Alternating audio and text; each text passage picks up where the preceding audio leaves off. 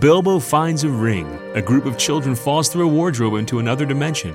Snow White finds the love of her life. William Wallace loses his. The old man in the sea hooks a monster fish. Maximus is named emperor by Marcus Aurelius. Joseph loves Shannon.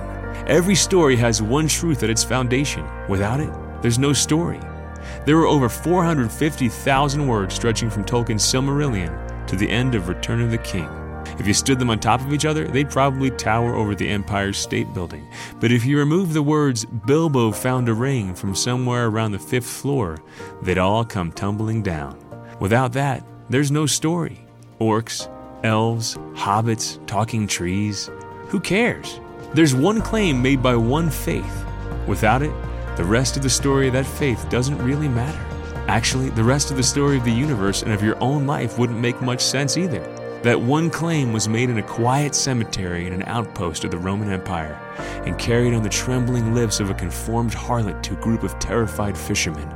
It was spoken in whispers, a secret too good to be true. Yet it was true. It is true. And within 300 years, it transformed the Roman Empire. These three words continue to transform everything they touch until the story of time is done. He is risen. Cinderella finds love.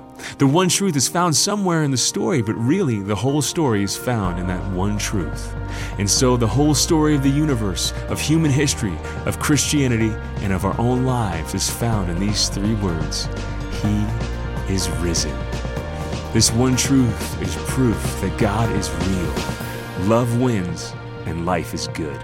And if that's not true, who cares about the rest of the story? This is Chris Stefanick from reallifecatholic.com.